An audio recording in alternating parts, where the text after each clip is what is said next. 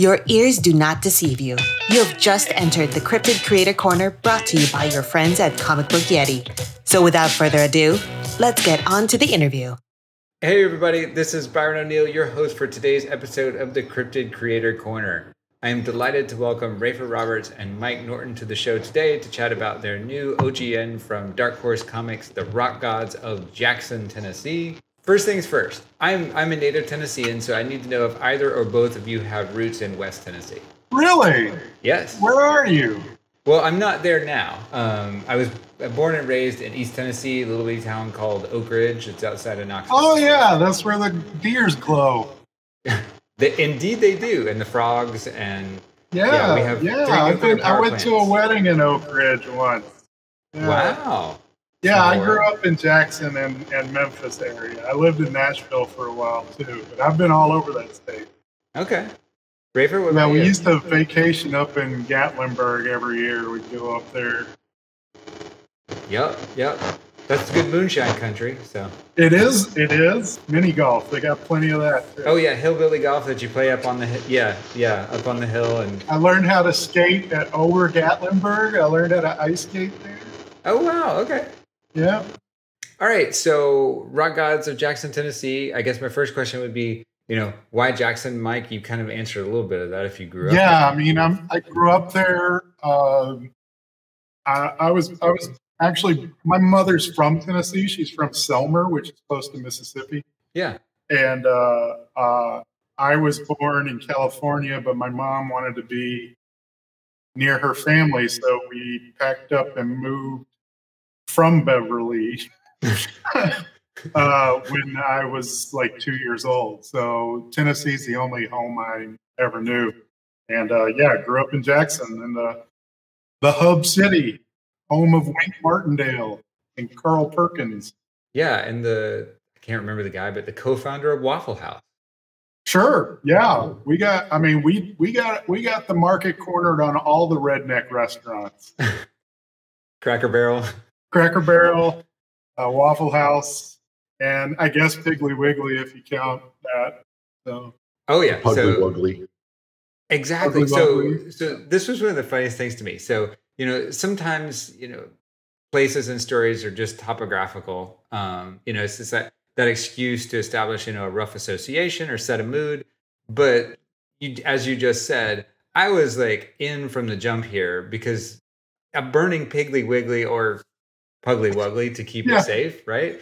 Yeah. Um, so eh, that's way more than just this cursory establishment of place. Um, right. So that's what I yeah that's what I wanted to do in this book is because you know it started out as a, a not serious but a fairly straightforward autobiographical comic and I was going to use like everything like the way I saw it the real names and everything but once I got into it I found out it was going to be it wasn't as fun and so when I told Rafer about it we decided to go full on silly with it. So we do change the name of some things, like Jackson Central Merry, where I went to high school. We changed to Martindale High School. Named, which I named after uh, Wink Martindale. Yeah, Which yep. I basically found by Googling uh, uh, Jackson celebrities. Oh yeah, there's three of them, I think. Yeah. I think it's like yeah, those two and like Van Jones or something from CNN. I oh wow, think he went he went to my high school actually. So Yeah, just Uh, Martindale High had such a, uh, like this 50s vibe to it, like Sure, a sure, Riverdale or something. that. It just, and uh, the- so it was it was uh, i wanted because that when i was thinking of the story i was like it's those things that make the story unique to me so i wanted to keep that and when, so uh, Puggly Wuggly was just kind of a natural thing. Actually, Eric Powell, the uh, uh, creator of the Goon, is also a Tennessean yeah. and he gave me a T-shirt once that had uh, what that mashup on it. It was the Piggly Wiggly, but it was a pug. And because he knows that I like pugs, he gave it to me. I was like, "Well, that's my story. I mean, that's gonna be the P- Piggly Wiggly in there." So Yeah, well, we've gone down the rabbit hole with location. Um, I guess we should we should tell people what this is a little bit all about. So, give me the oh so rehearsed elevator pitch. Oh, good God, we forgot to rehearse this actually. The um, well, it's about four kids in uh, Jackson Martindale High School who uh, form a band in order to uh, become popular, and after they uh, stumble on the gig of a lifetime. But instead of fame and fortune, they have to fight a bunch of pig monsters and save the town from destruction. So, that Okay. better? I did that better than last time. I No, think. it was very succinct. Yes. Yeah. well, Mike, you grew up there. How did the two of you get this whole thing started? I mean, well, I mean, it's kind of like how I was saying. I, I wanted to do a graphic novel after. I mean, I was. Um, we've we've talked about pitching all kinds of comics. We worked together several times already, and uh, I was just in a place where I could do something new. And I was like, well, maybe I'll do a graphic novel. And then I got started on it, and I was like, this is not fun. So I talked to Rafer who we were already talking. Oh, that was before. Okay. I thought you meant after we got No, together. no, no, no. Right. it was it was not fun for a totally different reason. Yeah, and I started working. Yeah. Um, but yeah, I uh, Rafer and I had already talked about working on more stuff, and I was like, well, why not just mix them together? And uh, Yeah. that's how I really kind of got started. He he was just way more eager than I thought he would be to want to work on it. So uh, yeah, that's pretty much how. I- if it actually if it weren't for him, I don't know if I would have ever finished. it. Well, for me, when you pitched it to me, it you're you're basically pitching my own childhood back to me because we- we've talked about it too. Is uh, we were both in bands full of nerds who couldn't play instruments in high school. Like th- this was, um, we both were into the same stuff. We both had the same friends. Um, like to the point where I've forgotten which characters I based off of my friends and which characters I based off of Mike's because in a way they're all the same and neither. Uh, it's become this entirely new beast where I basically took Mike's childhood, filtered it through my own, and it became neither. But it's like this weird amalgamation. It's this deep, poignant monster movie. Yes. It's, it, it's probably like if you really took um, all of uh, Stand By Me uh, and the emotional journey that those kids on, but instead of a dead body, they had to fight a bunch of mutant pigs at the end of those railroad tracks that come from almost out of nowhere. Then you have Rock Gods of Jackson, Tennessee. Well, yeah, you got. so That you got sounded the- good. It was good. I'd read that. You- You got the the misfits in the band, and there's the Yeah. horror layover to, with the with the pigs. So, okay, do do either of you just hate Arkansas? Like, why why giant pigs? I never thought about that. Actually, that's all right for I wasn't pig. He seemed to be real heavy on the pigs from the get go. No, we went through a couple of things. I thought, I think we started was going to be like vampires, maybe, but that just felt like it had maybe been done. yeah, I remember. And then it was like we had like these, like all these different like lions and tigers and such. Um, we were already in the 80s. So Yeah. I think the idea of that kind of movie Mhm. that you watched when you were a kid. yeah, So, I mean, it really was a matter. It was like Cabin in the Woods. It was like looking at the whiteboard and deciding which was going to be your bad guy.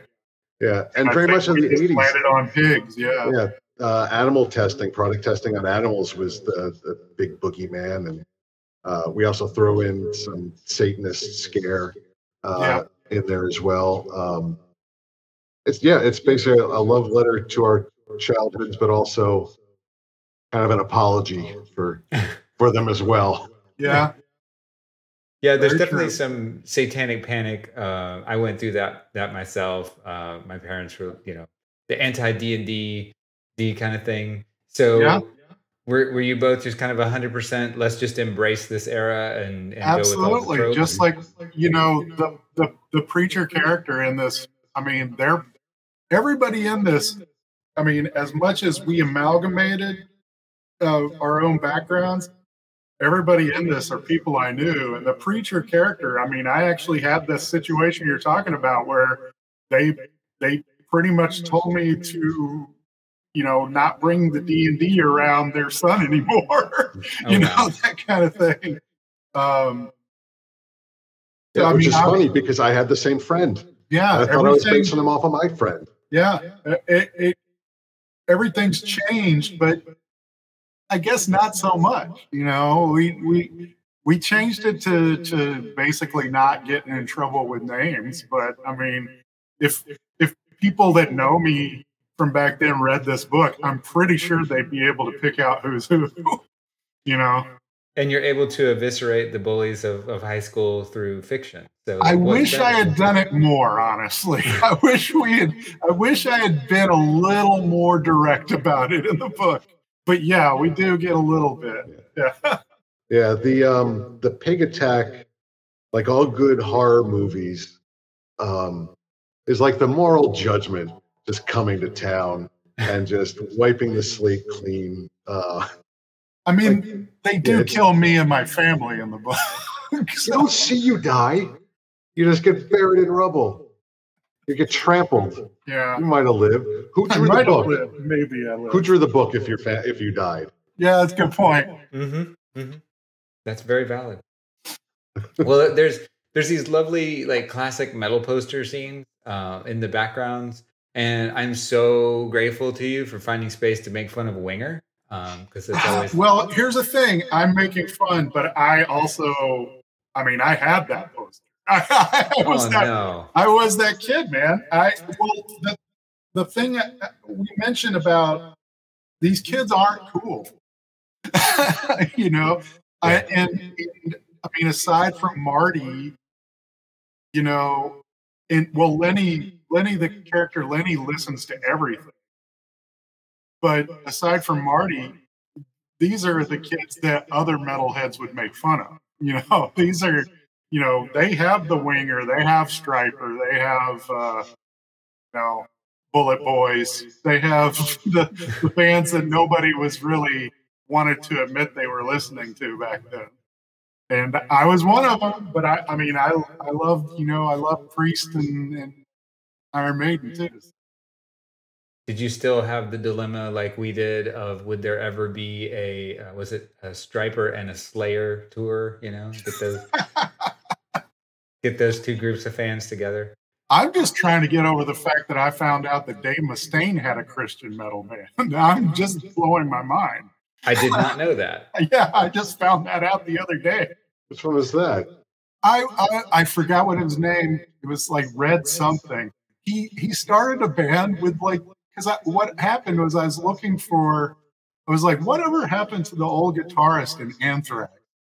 And I looked it up, and I was like, oh, he became a, a Swiss watchmaker. Like went to Switzerland and became like went through all the process and became a watchmaker. What? But but sometime in the '90s, he, he started a, a Christian metal band with Dave Mustaine. So this is like, what? While Megadeth was going on, not like pre. I mean, that would have been a lull in everything around that area, but Whoa. Huh. Okay. Weird. Okay. Having seen Dave Mustaine, I would not that I would not have pegged it. Nope. nope. Well, please elaborate for me on the dilemma of choosing a band name, since clearly you both played in bands and you've been through that. So I've sat in the room when multiple people have gone through this exact conundrum, which once manifested, not kidding, in the clinically tested Wicked Wicked Cow People. Um, their biggest hit, also not kidding, um, was about a com- the comic book I Gregory, of all things. The really Marc Hempel one. Yeah, yeah. Nice. weird. Yeah, so these were interesting. Yeah, that was interesting. Yeah. So I spent 15 years in the music business. I've seen some of the craziest, stupidest shit for names ever, but Cougar James Melon Ball Fart Knuckle Sweepstakes was a new high bar. So, Oh god. uh, and they're both sighing. Okay. hmm That's more of a joke, isn't it? hmm Let's, Yeah. let's just. I was going for the three o'clock in the morning. A bunch of teenagers just completely caffeinated out of their minds and sleep deprived, the, the complete nonsense that comes out. And that's that's basically my default. So uh, I'm trying to trying to be serious is all right. There were a couple of names in there. Uh, the Chewbacca one was actually one of the band names uh, that my band went by in high school. Uh, it was that. Uh, we were also we were martial law, which I do a bit of a riff on in uh, Rock Gods. The other band is the much cooler named Martial Law, Martial law. which I really wish was a, a good band, uh, a real band. It's a good That's band name. It's a good name. See, I'll never be able to escape the Eminem association with Marshall Mathers, but Oh yeah, sure. I, I mean, we, my, the band. I, when I was seventeen, everybody in our band was very, very serious. They didn't want to have a stupid name, even though they're all going to be stupid, right? Mhm. oh yeah, Uh, so we ended up with the dumbest name, which we literally took from the Kentucky Fried Movie. Uh, Big Jim Slade was the name of our band. That's a cool name. Uh, well, yeah, it's so cool that when I went to college, I was looking in the the flyer in Memphis, and I saw Big Jim Slade's playing. I guess there was a band from Nashville that had that name. I was like, "Wow, we were on to something." We, we all think we are, and then we grow up and realize we weren't.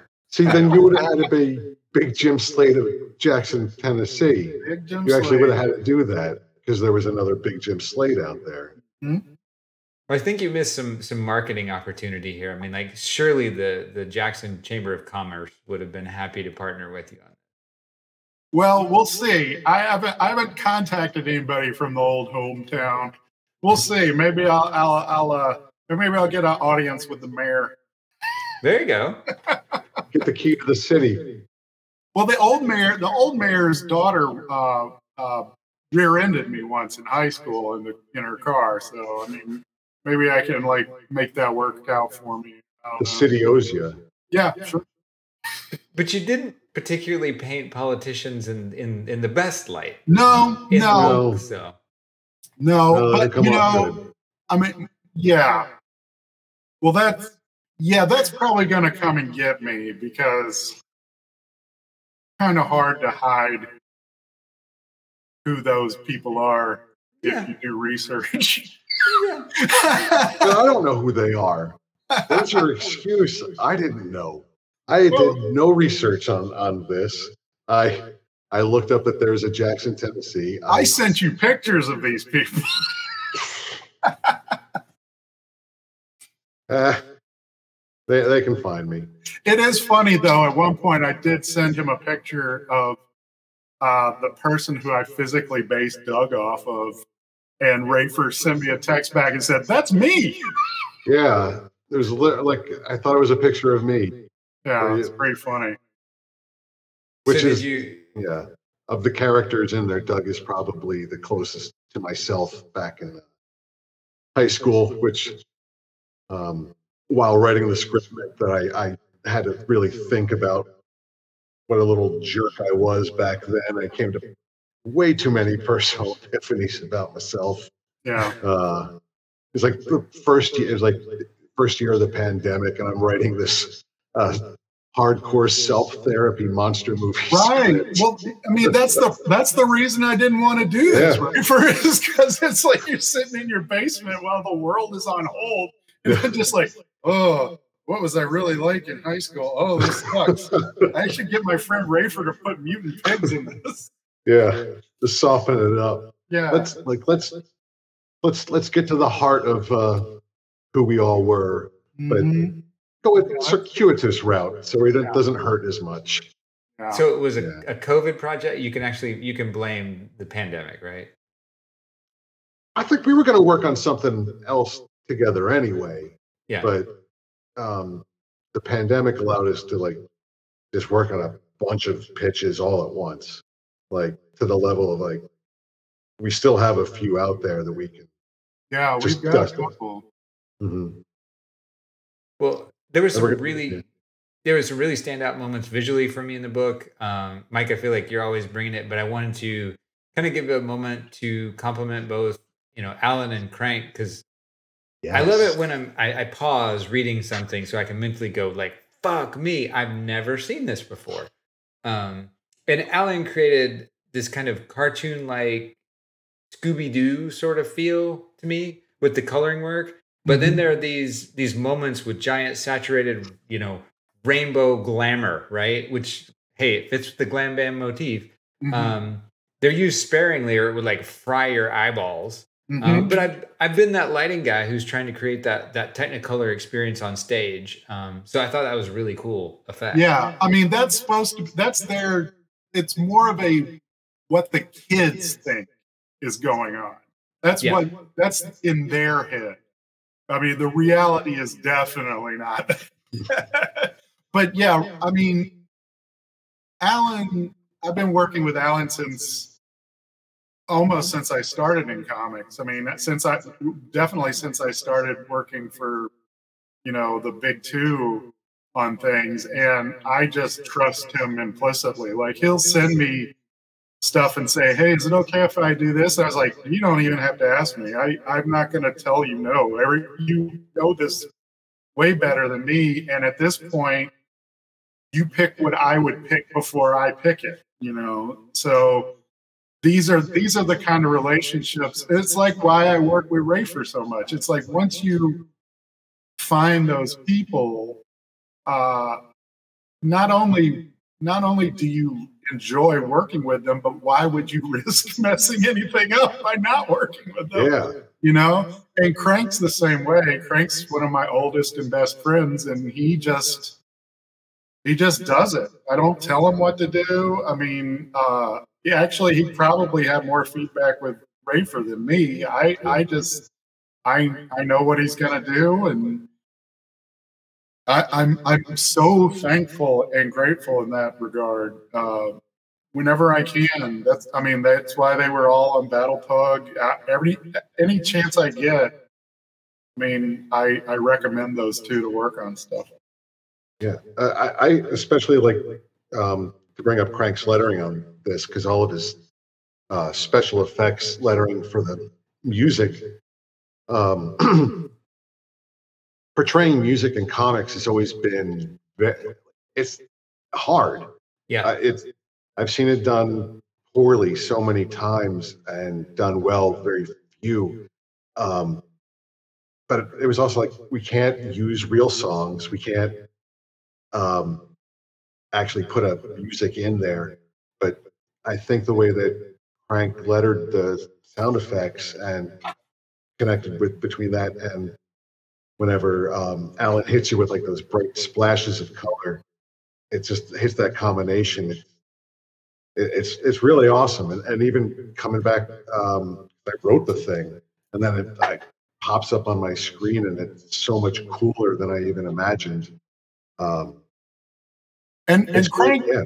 yeah, Crank also is a musician, and actually, out of all of us, I mean, would be the actual musician. Like he played in bands from yeah. a very young age up until recently, and uh, he actually called me out on a couple of things. Like just like it was like uh, uh, Lenny's bass wouldn't be what you're saying it is because yeah. you clearly have you clearly have this kind of pickup in the in the neck position, and that doesn't have that. Your frets in the wrong place. Yeah, and and I was like, uh I he texted me first about that one, and I said, I, I don't know. And he was asking like what I had in the script.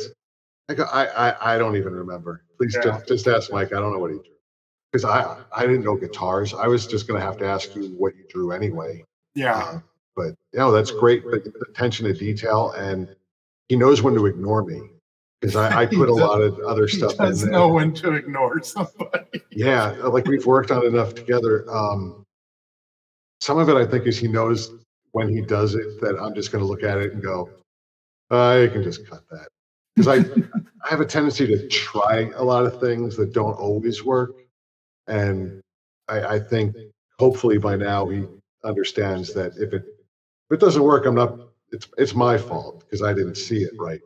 Um, but yeah, he, he knows to not. Hopefully, knows not to waste time on my stupid Grant Morrison style lettering ideas that So- don't actually work in a printed two dimensional space. So I'm guessing that the the ADHD moments with the word bubbles uh, with Doug, where it's just sort of blurring out, that was that was a crank thing. Oh, That's a- yeah, No, that's a that's a Rafer thing. Okay, okay, okay. that was um, me and Craig. We actually uh, went some back and forth. There were some different uh, styles we tried for that. Um, because I had originally had it in the script written out, just chunks blurred out in the middle of the sentence. But once you put that in the balloon, it obviously just looks like garbage. Just looks like random chunks taken out.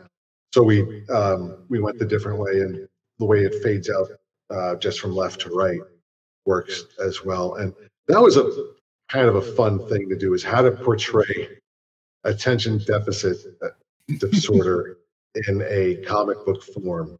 Uh, and I, and because there has to be a lot of um, synergy between the art and the writing and the lettering, everybody has to be on board from from the moment one. Like this isn't something that you can stick in on the comic after you're done with it. Wow, that would be a great idea if we had a character like that. Everybody has to kind of know where they're doing because the word balloons and the captions have to go in the right place to paste it in the uh, where compared to the art. It becomes that much more critical that everything gets read in the correct order and at the right right pacing. So it was a fun fun challenge. Uh, it was also a, a good way to get around some some uh, some easy cheat problems. Uh, Yep, sort yep. of stories like, oh man, this little kid Doug, he is not paying attention at all Yeah. to anything around him. Yeah. Uh, this is going to get him in trouble, as it got me in trouble as a kid a lot. Yeah, it was it's really well done because it, it created simultaneously um, it grounded the character. You knew immediately what the challenges were, but it was also cleverly sympathetic to the condition. There were a few moments I, I, I purposely attempted to see if I could distract the reader, like once or twice in two scenes. I don't know if I succeeded. Uh, basically, where Doug is talking about just some random other junk while something's going on in the background. That's purposely meant to kind of knock the reader. You don't want to do it. You don't ever really want to knock the reader out of the story. But I wanted to give the reader a, a moment to daydream while they're kind of following the art along to give them the sense whether or not they have ADHD or not. That they have to. I want them to get to a part to go. Oh wait a minute. Let me go back and read that. And that that's the moment that I think they would understand Doug. I don't know if it works, I'm not going to tell anybody does. where. Yeah, I mean, it kind of it helped me understand this character too because I didn't like Doug. you know, I mean, it really does help kind of make it, it definitely makes him sympathetic. Mhm. Uh, but I, I, from the beginning, as somebody that you know had a hand in making these people, uh, not my favorite guy, not my No. favorite character. and he, I mean, the story is ostensibly about him, so I mean, you kind of have to. yeah. He's making excuses for his bad past behavior and I trying have to. to, yeah, I had to get a, figure out a way to to like this guy enough to draw 180 pages. Mhm. So, yeah, that really helped. It, I mean, I mean, Rafer makes you like him. Yeah. Well, it was my problem too. I had, I had to be in all of these people's heads while writing. It's like, who are these kids? Where are they coming from? Like, uh, it was. I am glad it was a graphic novel because we could figure all this out ahead of time and and it could all work. And when we got to the end, if something didn't quite fit, if there was that uh, puzzle piece that was just out of place, you could just go back in the beginning and, and, and fix it and I don't know. I, I just fell in love with these kids. Yeah, I really. And I hated all the bullies. I'm glad most many a lot of comeuppances. Oh, 100%. Yeah, I, I really enjoyed the way it was laid out. So I was curious. I guess you guys kind of answered that, you know, that it was always sort of designed to be a graphic novel, and the way kind of give people perspective, it's set out over you know weekdays uh, of this this specific week. Um, which was a really nice way to break them up, and it gave you the opportunity to kind of expand on each individual member in the in the band. Yeah, and, yeah. Each day is a different character. Yeah, which is something. I mean, that's all Rafer. I I wouldn't. I didn't know how any of that was going to go down. And once, I mean, as as somebody drawing it, when I get these these scripts in, and, and it it was it it made it way more interesting for me to draw. you know. Um, especially when I, I mean, I, I had this idea from a long time ago, but it wasn't this. And it's kind of a special present when you have, like, you get in your email, it's like, here's here's here's a nice way of telling you this is how it could have been like this is this is how you should have done it and then i look at it i'm like oh yeah this is good I was just terrified the entire time that I was destroying your your dream project. No, no, this wasn't. Like, oh I mean, god, this, I hope he likes it. The thing I love about comics, like I've had my my like Battle Pug is a is a like a me thing. It's mm. my my pure me.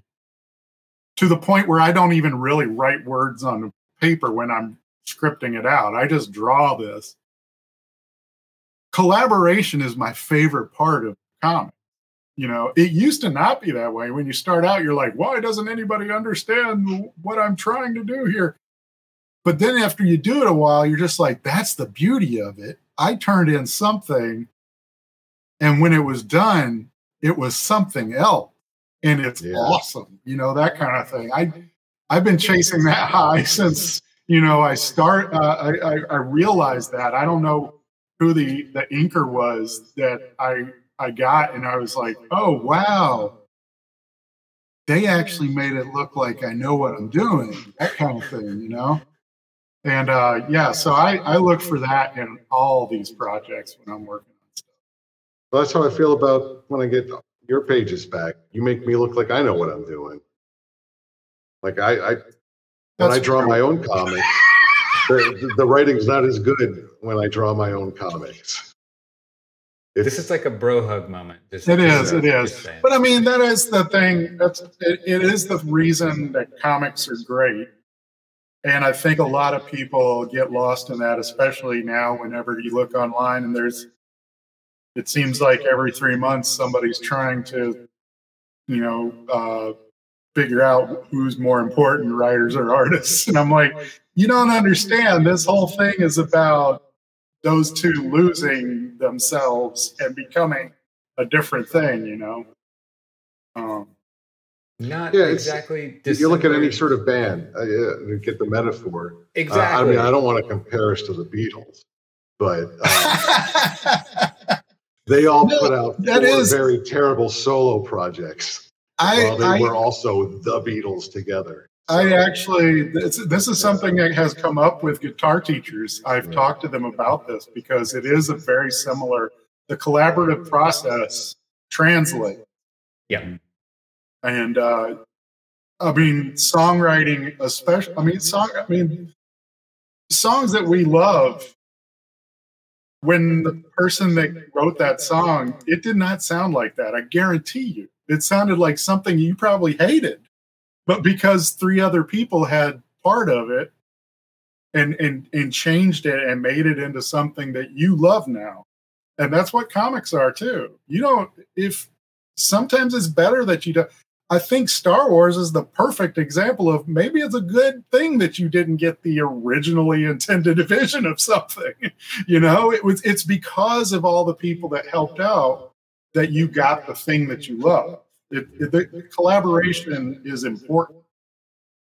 Yeah, I mean, I've seen that synchronicity being on the the management side of it. You know, working with bands, and I've seen there's one I can think of as a you know as a nine piece band, and they had the the the deal right. It was like everything you could ever want, and it was just one guy who was in that I'm not going to sell out or I'm not going to do it this way, and they they managed to to ruin it for everybody. You know, there's there's a synchronicity to I think a lot of forms of collaboration with respect to creativity that is if you don't get that balance right, the music ain't good. Yeah. It's yeah, it's a mat I mean it, it the the a, a world of creativity just you know snuffed out because of somebody's you know inability to understand that one thing.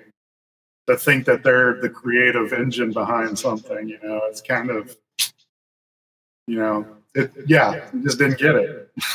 Yeah i won't i won't be a roger waters you won't be a david gilmour. We'll be all mm-hmm. right well i don't think that's going to be a problem no well, Mike, I have to give give you a moment here as as the creator of Battle Pug, which you just just referenced. I always want to give people, as I am a dog lover, an opportunity to like expound upon you know their love of their dogs. So here's your moment. You know. Uh, I, I am an animal person first and foremost. I love anything with four legs. You know, uh, but yeah, Battle Pug is very near and dear to me. Uh, I'm working on more of it. Um, yeah, it's just a chance for me to do whatever pops into my head, and more often than not, it's you know pets that I've had, or you know, Battle Pug was very much inspired by a dog that I had, who's no longer with us now, but he uh, changed my life, you know, because I I all I could think about was that stupid little dog, and you know, that's all I wanted to draw. And then it kind of caught on, and people, other people like you know those animals, and uh, I still get asked about ninja conventions and stuff. So, um, I uh, yeah, uh, dogs are the best, and if you don't like dogs, I can't trust you. There you go. Cats too. Cats are jerks, but if you if you don't like any kind of animal, gotta question what happened to you when you were a kid. I, I gotta admit, I don't understand cat people as well. I just I, I understand. I know. It's a different type of. uh We're we're on a different part of the spectrum. No, nah, you got you like abuse, is what it is. Uh huh. Exactly. I, I came over. I I I, I miss Floyd. Your, oh my, cat, my cat yeah. Floyd your monster cat who just adores me. That is yeah. why all cats love me. He Michigan J frogged me at the at the yeah. uh, at the uh, uh, the, the, vet. the vet the other day, and that he he's an awful cat. He's yeah. mean to me and my wife. But I, I I took him there and I put the carrier on the table and I open the door open the door up and he just pops his head out. He's like, "Hi, everybody!" And he's just super nice. Everybody's petting him. He's not being mean at all. And I told my wife, he's like, "I cannot freaking believe that." So mad. And then I bring him home and he's biting on us and everything. I'm like, "That's cats. They don't." He's the sense. worst. Yeah, exactly. That's cats, cats. man. They don't make sense. They well, don't make sense. Here's my oddball fandom question, right? and I think this is applicable to to this. Um, so, if the Marvel Universe could put together the best four member band, who would it include and why? So, you've got a lead vocalist, a drummer, a lead guitar, and a bass. So, are we just picking characters we like, or are these characters that have been known to have musical proficiency in it? It doesn't yeah. matter. This because otherwise you got to have Alison Blaire singing, right? Yeah, Rick Jones got to be in there somewhere. Rick Jones, he's known to be, or he's a roadie. Yeah, he's, he's definitely a roadie. He's a you roadie around. yeah, you, are going to want him around at least. He, you need him around. A, he has the multi tool. Yeah, he has go. the multi tool that you need. Um, plays drums. Who plays drums? Deadpool. Uh, Doctor Octopus. Doctor Octopus plays drums. But he's like he's definitely into prog. He's a prog. He's a. He's oh like, yeah, he's got Stewart Copeland. Uh, yeah, he's like all it's all odd time signatures and everything. Yeah, twenty thousand cymbals of various sizes. Um, so you're gonna have uh, you're gonna have Quicksilver shredding He's going to be your lead. and then you need like a little Scott Ian type playing rhythm. That would probably be Wolverine. I don't want to pick him because he's super popular, but he looks like Scott Ian from Anthrax. Yeah. See, I had Beast playing bass. Beast, yeah, Beast, yeah. Who's got like a rhythm power? Like He does Richter have- yeah, sure. So on bass, Or, uh, that's harder. I like the idea of Sasquatch playing. it needs to be a big lumbering weirdo. Uh, Who's the other one from Man Alpha thing. Flight? Pug. The, so you have like a little bass player. a little bit. You could have Puck, yeah, Puck from it's all Alpha Flight. Yeah. so they're gonna no, be that's it, playing yeah. Rush songs at some point. Yeah, I've changed my answer. It's just Alpha Flight with Rick Jones as roadie. It's just all of Alpha tour. Flight. It's all of Alpha Flight. that actually that actually kind of tracks. That Yeah, could work. Yeah. Talisman's like their manager. Playing Yeah. nothing but Klaatu songs.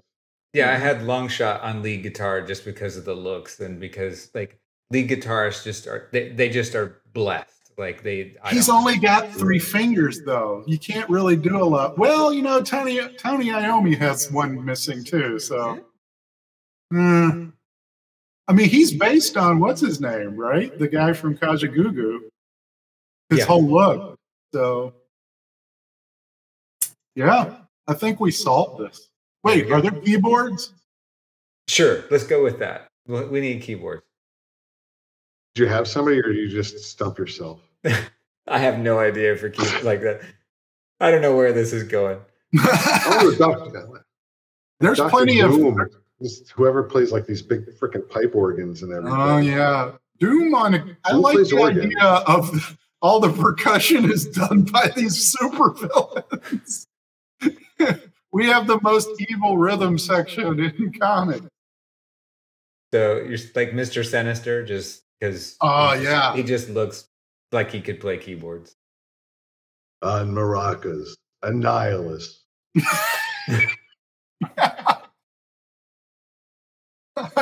yeah, just give a give Galactus a triangle. All right. Well, what else you both got cooking in, I'll in put that on a 2023? t-shirt. Give Galactus a triangle. What do we have cooking? Uh, we have this. This is out in June.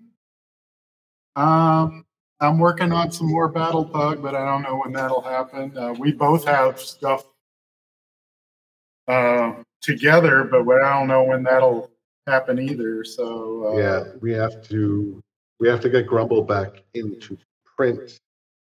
That's uh like next on our to-do list. I don't think we're we're we're working on it. And I think there's maybe uh there's some new Grumble in the future. Hopefully, um, I'd like to do more of that. I've got what do I have? I don't know what else I'm working on. I'm working on oh music wise. I got this thing with uh, a Sound of Thunder, this uh, heavy metal band. So I'm doing a comic with them. Oh, cool. Yeah, Crank's doing the lettering on that, so you know it's going to look awesome. The art's Great. good on it too, and the writing's okay. So, where can people find you both online? Oh, uh, my website is plasticfarm.com, one word, and then on Twitter and Instagram, I'm Plastic Farm on both of those. yeah. I'm uh, I hate Mike.com and uh, the Mike Norton. No, MikeTron 2000 on Instagram. Uh, forget about Twitter. I hate that place. I think Um, everybody does at the moment. Yeah. But Instagram is where I post most of my stuff. And uh, yeah, that's it. All right. Well, my last question is is about the hustle of being creative. It's kind of something I do every time now. Um, so, kind of your piece of advice for an aspiring comics creator or a young person kind of thinking about a career in the medium. I, I feel like I need to try to pull this in a more positive direction because like shit's gotten dark lately. Yeah. Uh, so you know, real real talk is fine, and you know, honesty is fine. But like, no, this that's a good question, and I feel good about it. I, I especially because it has been so hard lately, and I've had like serious doubts in the last, you know, year or so. Uh, so I would have to say is I mean, you got to be resilient. You got to I mean, don't let things bring you down because the, the the making of this stuff really does at the end of the day when you have something that you made a body of work that is the reason you know uh, it can get pretty depressing especially if uh, uh, you know there's um, um, there's too many reasons why it could be depressing. But making something and, and, you know i share a studio with four other people and watching them make things and watching them progress you know watching somebody get better at something that's always inspiring no matter how you cut it. It doesn't have to be comics. It doesn't have to be creative. Watching somebody get better at something is always inspirational. And it's kind of what's kept me going you know the last you know at least the last year probably the last couple of years. But um yeah the the finished product working through a problem and solving it is I mean, I think I'm addicted to it, honestly. I think the resulting thing is I I start projects just so I can finish it. You know what I mean? It's uh I don't even know if that's advice. I would say stick it through just for that, you know. If especially if you're feeling down about things like that. Um a body of your own work when you're done is some is nothing to sneeze at and you should be proud. Yeah that it holding that final thing really makes you forget how hard it was to make it. Uh, That's why people have second kids. Yeah, I yeah. Yeah, just keep making comics because you forget how it's like, oh, every time you're in, it's like, oh, why did I do this to myself again? Yeah. And then you're like, get the pages in, you're like, oh, I remember because yeah. this is awesome. I can't imagine doing anything else. And um, I, I would just say, just to think about like what are you chasing like uh, what is your passion like are you in it for money are you in this for because you want to be famous or are you doing it because you want to make comics and you can't imagine doing anything else um, if it's that third thing you're probably gonna you can probably put up with a lot more uh, rejection and um, the time it takes to, to reach any sort of level of financial or fame, success. Um, but if you go in for those first two reasons, you're probably not going to last because it doesn't come right away. So if you're not in it for the love of the comics at all, you're you're probably not going to do very well. Yeah, that's that's it. You gotta love comics because they will they will beat the living crap out of you, but they are worth it at the end of the day. Well, uh, Rock Gods of Jackson, Tennessee. I I love the title. Um, so I was in from the jump. But um, if this hasn't enticed you, uh, I think this is it's a good synopsis. Like the craziness of, of our little interview here is kind of what people can expect. It's a it's a really fun book. Kind of expect the unexpected. Um, hopefully, I'm not failing my duty, but it's a hell of a good time. Um, and you get to laugh about Kip Winger. So like, what more could you want? right? If you have sort of the smartest characters in the book. Kip Winger is the smartest character in the book. Uh, that's hilarious. Yeah. yeah. Well, and, and, I think this is a couple of like.